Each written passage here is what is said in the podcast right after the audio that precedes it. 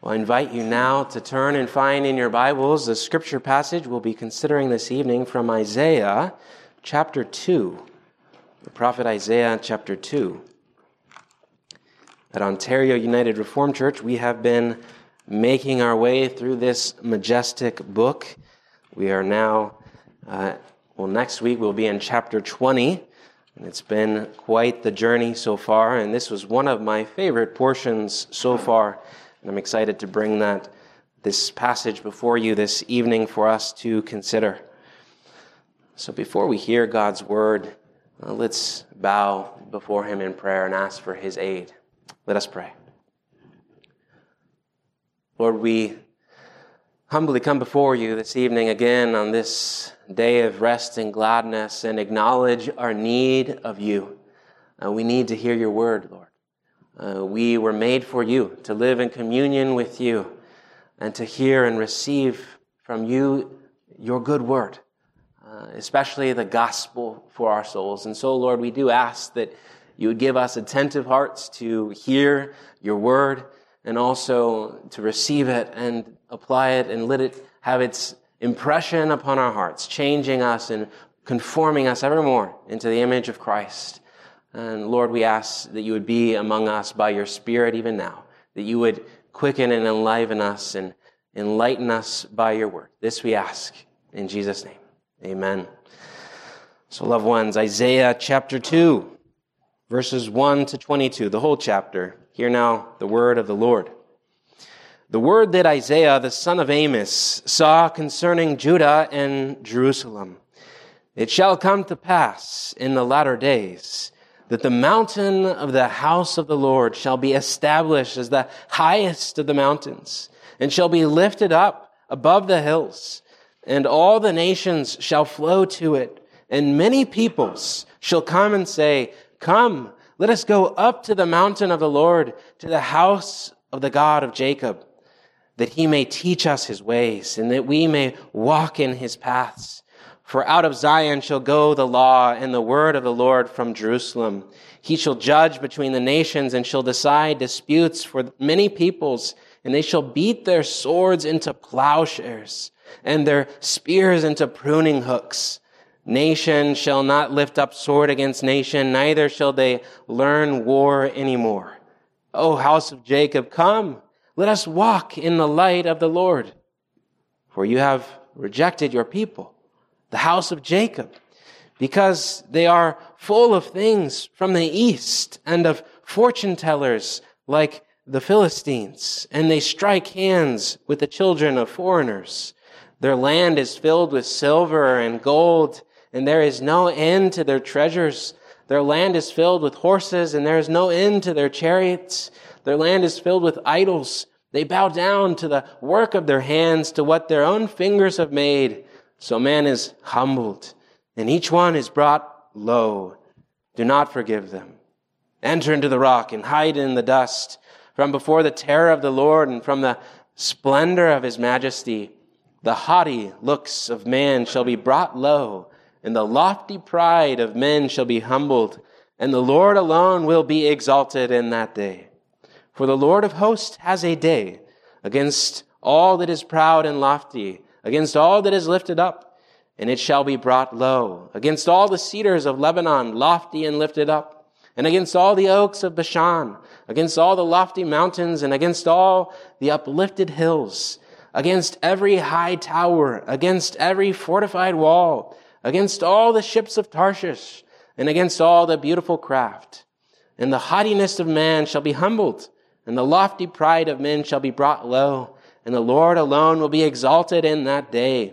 And the idols shall utterly pass away, and people shall enter the caves of the rocks and the holes of the ground from before the terror of the Lord and from the splendor of his majesty when he rises to terrify the earth. In that day, mankind will cast away their idols of silver and their idols of gold, which they have made for themselves to worship to the moles and to the bats, to enter the caverns of the rocks and the clefts of the cliffs, from before the terror of the Lord and from the splendor of his majesty when he rises to terrify the earth.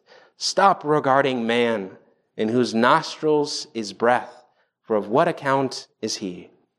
So far, the reading of God's word, may He add His blessing to it as we consider it together this evening. Well, we all long for fulfillment in life, do we not? We long for purpose. We want to come, each of us, to the end of our own life and arrive sort of at the top of a mountain of our own achievements. We want to be able to look back on our life and see that it was all worth something, that it all meant something more than just passing pleasures along the way. And in this passage here, we, we find that human history does have indeed a final destination that everything is flowing in the same direction toward that point of finality, that point of purpose, this point of glory on the horizon before us. And it is symbolized here in this text by the mountain of the Lord. So the question for us tonight is, are you walking in the light towards that mountain of the Lord with hope? Or are you hiding out in the lowlands, in this landscape of the world that is hopelessly flat and despairing. You know, tonight, God wants to uh, remind us that He will be exalted in the end and that He will mend this broken world that has been broken by our own sin and rebellion against Him. And Isaiah is giving us here a picture of the end of human history. And we find that God will graciously exalt the humble who turn to him in faith, but the proud who hide away from him and exalt themselves, they will be humbled in the end by his mighty wrath. And so our three points tonight will be first, the mountain of the Lord, and then secondly, the lowlands, and thirdly, the light of hope. So first, Isaiah gives us this glorious picture here in the opening of this text of the mountain of the Lord in verses 1 through 5. What is Isaiah talking about? Well, it's important to realize that all ancient people of Isaiah's day and before thought of mountains with symbolic value, and I want to demonstrate that for us tonight. The mountain symbolizes, first of all, purity. Is a place that is lifted up. You can imagine it. You can even look behind us and see the mountains there. Lifted up, nearly touching the skies. And so it's preserved from all the impurities that lie below in the valley. And so the mountain is a symbol of heavenly purity. The mountain also symbolizes perspective. It is a place of vision. You can see everything around you. You have no blind spots. Therefore, the mountain is a symbol of impartial truth and justice because you can see things clearly.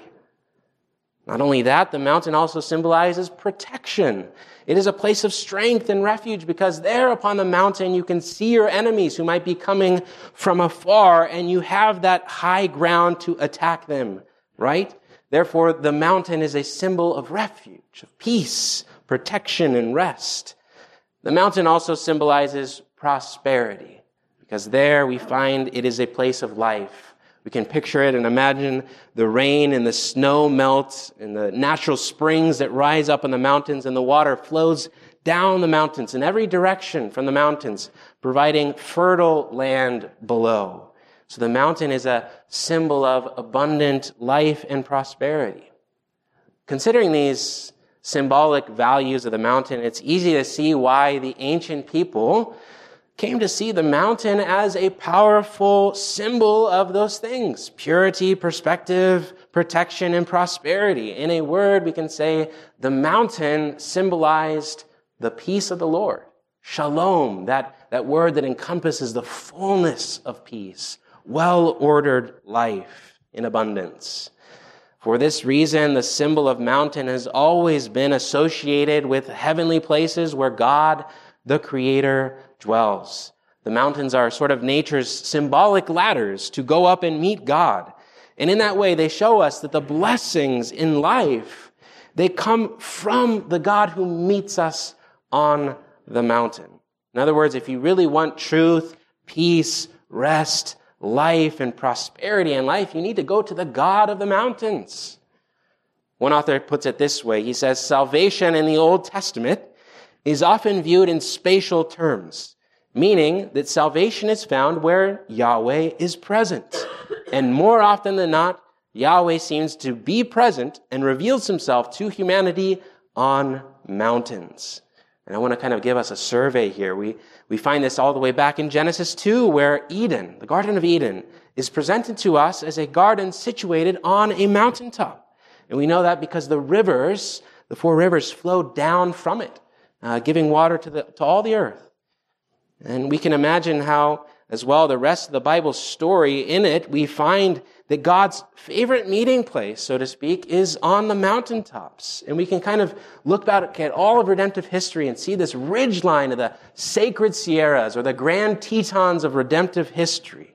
And we find that God has done significant, momentous things on mountaintops. What has God done? Well, in the Old Testament, of course, as we already considered, Adam and Eve, He placed them there on the mountain where they were to dwell with Him in paradise. And then He restarted humanity after the flood with Noah on a mountain. Then He tested Abraham's obedience on a mountaintop when he had to sacrifice Isaac. And then the Lord stopped them and provided. Then He spoke to Moses in the burning bush on Mount Horeb. Afterwards, after taking uh, Israel out of Egypt, he met them on Mount Sinai and gave them the law. Then King Solomon, David's son, built God's house, the temple on Mount Zion in Jerusalem. And Elijah, of course, had his showdown on Mount Carmel against the prophets of Baal. We find all these rich stories in the Old Testament of God doing big things on mountains. Well, what about the New Testament? Well, we find that Jesus as well did many things on mountaintops. Jesus began his ministry defeating Satan on a mountain in his third temptation when uh, the accuser lifted him up on a mountain and displayed the whole world. As well, we find Jesus preached his famous sermon on the mount. He often snuck away to commune with his Father in prayer on mountaintops, mountains. He was transfigured in glory before his closest disciples on a mountain. At the high point of his ministry, we find the Lord Jesus Christ was crucified on Mount Calvary for us. That's not all. After his resurrection, we find that he gave his great commission on a mountain. And then Jesus ascended into the celestial dimension of God's own presence and dwells now on the heavenly Mount Zion. And he has promised to come back, come back on Mount, the Mount of Olives. And so what is God telling us? Well, I think he's saying that humanity was meant to dwell with God on the mountain, and not an actual literal mountain necessarily, but rather that sacred space that the mountain symbolizes. We were made for that sacred space where God meets his people with his shalom, with the fullness of his peace and presence. We were made to live with God. And the mountain symbolizes that. In a word, the mountain of the Lord symbolically represents the world as it should be. But that is not the world that we live in today.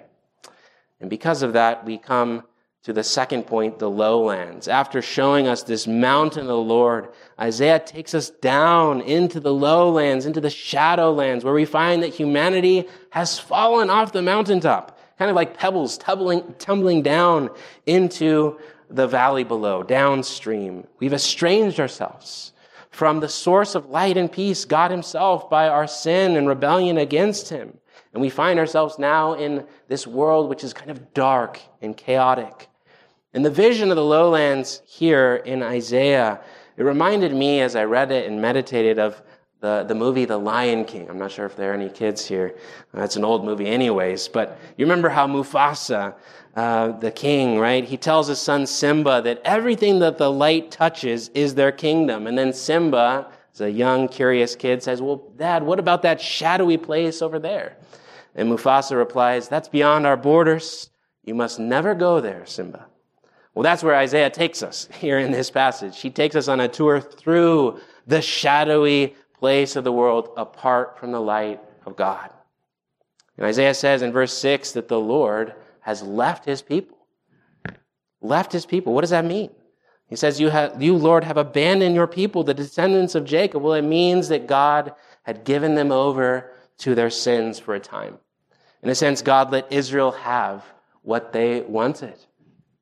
And this is what is happening in society today as well. Paul talks about that in Romans 1, giving people over to their sins, giving them over to their evil desires. When we look at the world today, broken and plagued with hatred, sorrow, division, and death, well, that world was born out of our own wanton desires and wants that are evil and distorted. James says it in this way in his letter. He says, Each person is tempted when they are dragged away by their own evil desire and enticed. Then, after desire has conceived, it gives birth to sin. And sin, when it is fully grown, gives birth to death. And so we find that our upside down desires, our backwards wanting, wanting things that we should not want, eventually results in the deconstruction of God's world.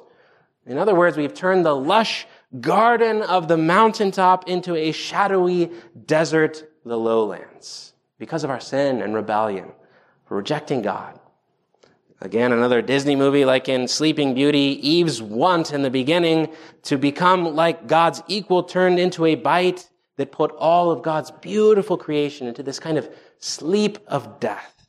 And that's what's happened in the beginning, and that's still what happens with our own lives as well with our sinful wants. We live in the shadowy lowlands because that is what we wanted in our sinful rebellion against God. We didn't want the bad consequences. We didn't want to end up there, but we have all wanted, each one of us have wanted different kinds of sins, different kinds of ways of ruling our own life according to our own per- personal preferences that have led us to this place that has torn us under by wars and disease.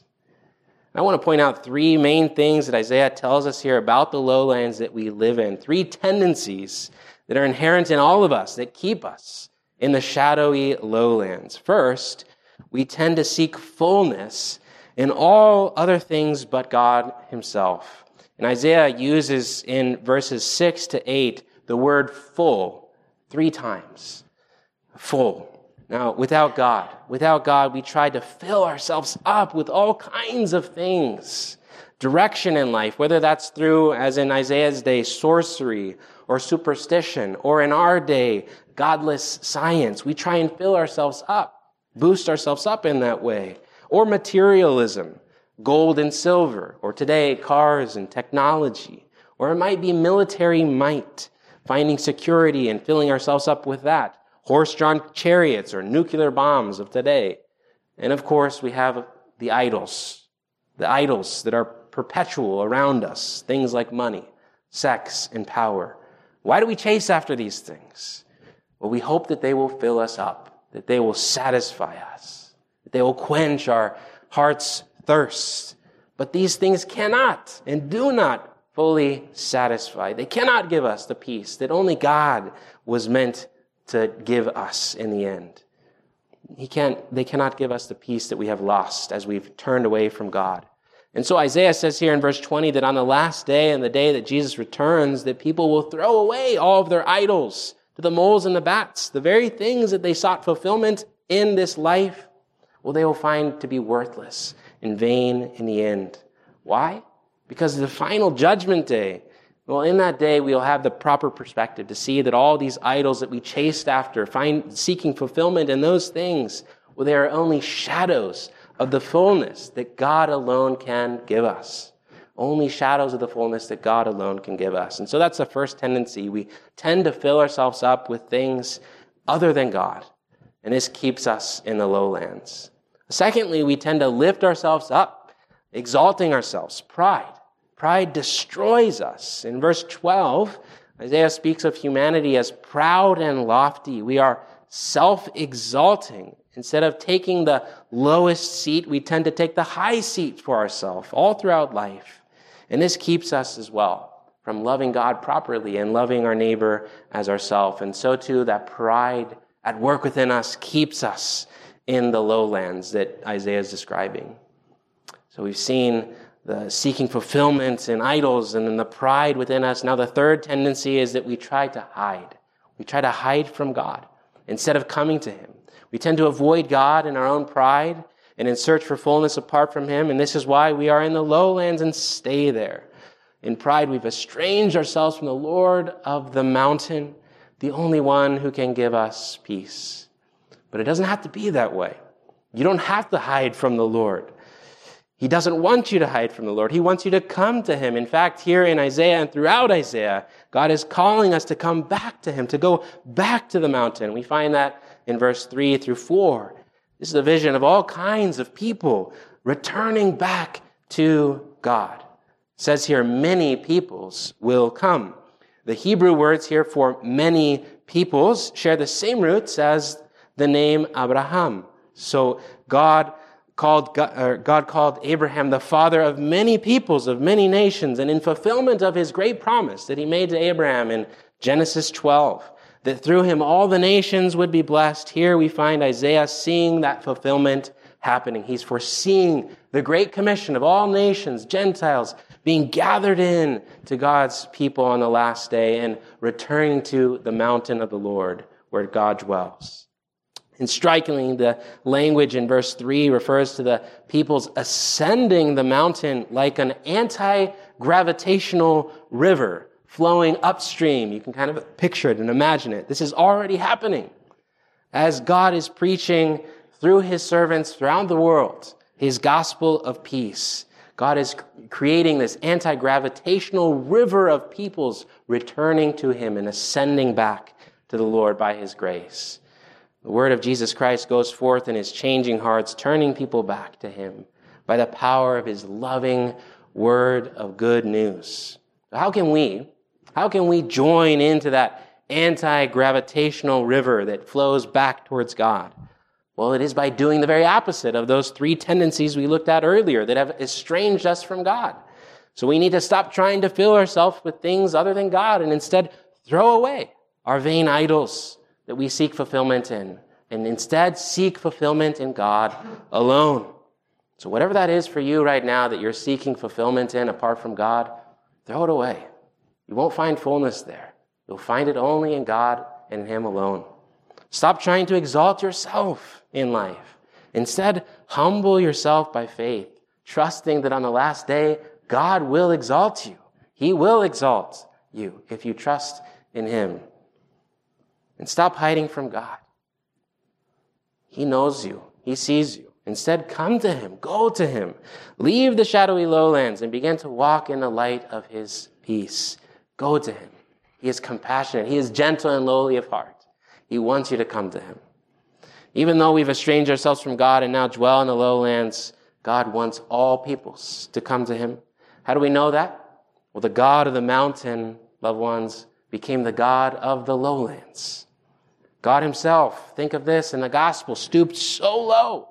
He came into the shadows where He died on the cross for us. Why? In order to bring us back to Him. He came so low that He was literally placed under a mountain, so to speak, placed in the tomb, under a stone, inside of a cold stone tomb. Jesus Christ is now risen and anointed as the Lord one who descended into the lowlands, but now is exalted in glory and currently sit, sitting and ruling and reigning at the right hand of God on high. Where? The celestial Mount Zion. The Son of God's descent from glory into the lowlands and his ascension to the mountain of the Lord has given us great hope. And that's our third point, the light of hope. Look at verse 5 again, where we find this Come, descendants of Jacob, let us walk in the light of the Lord. God is calling his people, you, his covenant people, his church, his community to live in the shining reality of his presence and his promises. God doesn't want us to just go through life dragging our feet through the lowlands, grumbling and complaining. No. God is calling us to action. He wants us to live in a certain way with holy purpose. After all, we have a glorious mountain of peace and joy that we are headed to upon the horizon. That's our final destination. We will arrive. He has promised it. It is sure. So when we see the problems in our culture, in the world, it's so easy for us to cast the blame on politicians, right? And blame others in the culture. Well, is that true though? Are there are there ways, yes, that others have messed up society? Yes, of course. But is there nothing that we can do about it? Well, in his book, The Second Mountain, New York Times uh, columnist David Brooks looks back in American culture and he's looked back at big changes in culture and has concluded that the politicians are not really the ones that have led change over the years. He says this, instead, it's moral activists and cultural pioneers. Those who shape the manners and mores are true legislators of mankind. They wield the greatest power and influence. It usually starts with a subculture, a small group of creative individuals finds the current moral ecology oppressive and alienating. So they go back in history and update an old moral ecology that seems to provide a better way to live. They create a lifestyle that others find attractive. If you can create a social movement that people want to join, they will bend their energies and ideas to you. So again, let me repeat that. If you can create a social movement that people will want to join, they will bend their energies and ideas to you. Is this not what Jesus calls us to do? To be? A subculture in the midst of the broader culture? A small group of individuals committed to Jesus and His way of living life together here by faith? And Jesus' way is better, the better way to live. And in this broken world, in the middle of the lowlands, Jesus wants us to create a meaningful lifestyle together that others will find attractive and draw them into that. And Isaiah gives us this imagery here of melting down weapons, right? To beat them into tools for what? For gardening. For gardening. Uh, and that's a picture of in time peace that should be visible in our life here and now. Gardening, cultivating a newness of life, building a, a better life together. We can begin to do that together in Christ by faith. And this is what our Lord Jesus referred to as well when he told his followers on the famous Sermon on the Mount in Matthew 5 You are the light of the world. A city set on a hill cannot be hidden. Let your light shine before others so that they may see your good works and give glory to your Father who is in heaven. In that teaching, Jesus doesn't use the second person singular, you as an individual, but rather second person plural, ye or y'all as a group right? Jesus uh, doesn't want us to be little lonely lights on a hill. No, not little lonely lights. He calls us to be a community of life together. Community of light. And in his commentary on Isaiah, Ray Ortlund says this. I love this. He says, when believers walk in the light together, right? We Christians become a prophetic presence in our generation as the nations can see their own most deeply desired future in our life together.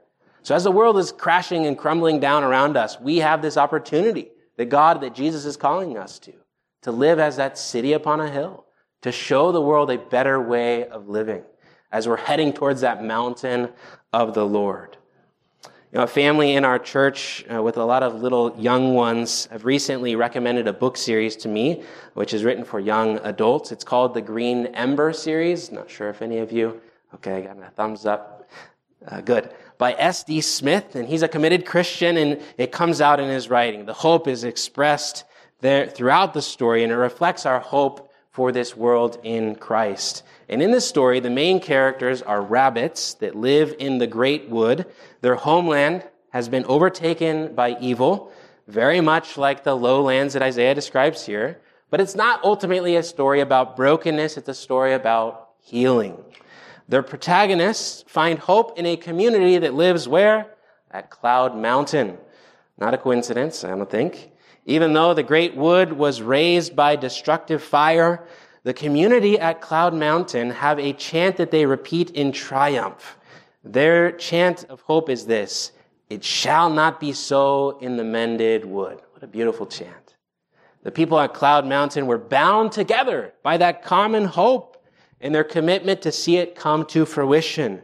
The anticipation for the mended wood, the great wood to be healed in the end. And that too is a picture of what we long for, of what we should be and what God has promised to us. Our common hope for the mending of God's world, the renewing of His great creation is this strong tie that should bind us together in Christ. We need to live in anticipation of that future. Set it before us and live with our eyes set on it. Remember that even as the world falls apart, that we ought to teach our hearts that same kind of triumphant hope beset by dangers and evil all around, we need to remind ourselves that in Christ it shall not be so in the mended world to come, the new creation. It shall not be so. The Green Ember series ends with the realization of that hope that they so long for, which fits very well with the hope we have in Christ. It reads this way. It's a quote from the book. And the great wood did mend. Brighter and brighter it shined with more and more light to share. Mending begat mending, and the healing grew like a disease in reverse until the wholeness spread to the edge of every map.